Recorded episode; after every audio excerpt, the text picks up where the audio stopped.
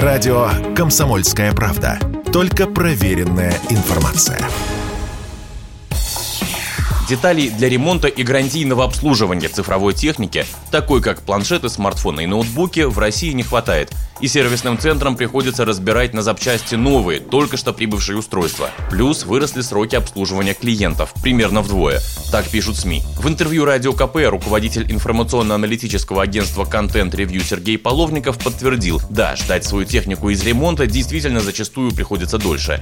Но недостатков в деталях нет, а разбирать на запчасти новые устройства попросту нерационально никто в здравом уме разбирать новые смартфоны на детали не будет. Старых более чем достаточно. Это во-первых.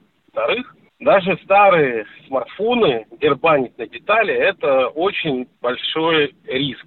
Риск в первую очередь для сервисных центров. Да, у нас сейчас де-факто официальных сервисных центров нет, но компании же ушли. Сами сервисы, они существуют, и они никуда уходить не собираются. Поэтому они очень жестко следят за собственной репутацией крупные, конечно же, сервисные центры, компании, которые годами занимаются ремонтом, они в первую очередь э, думают не о том, чтобы поставить вам какой-нибудь, допустим, экран, да, а о том, что если он, этот поставленный экран, проработает мало, то мало того, что придется с вами иметь дело, вы же придете жаловаться, так вы же еще и в соцсетях напишите всякую гадость.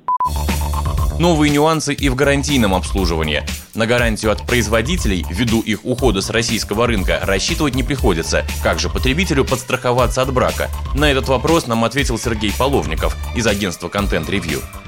Что касается новых устройств, если устройство ввезено параллельным импортом, а иного способа доставки нет и быть не может, если компания ушла из России, то действует только гарантия продавца. Соответственно, надо всегда думать о том, а где вы покупаете устройство, а будет ли какая-то гарантия. Но вообще, по статистике, такие устройства, как смартфоны, они либо ломаются сразу, если это что-то не так с самим смартфоном, либо не ломаются никогда. Но если его только там в унитазе не топить, гвозди им не забивать.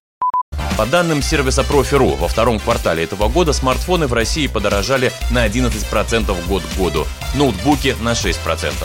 Василий Кондрашов, Радио КП.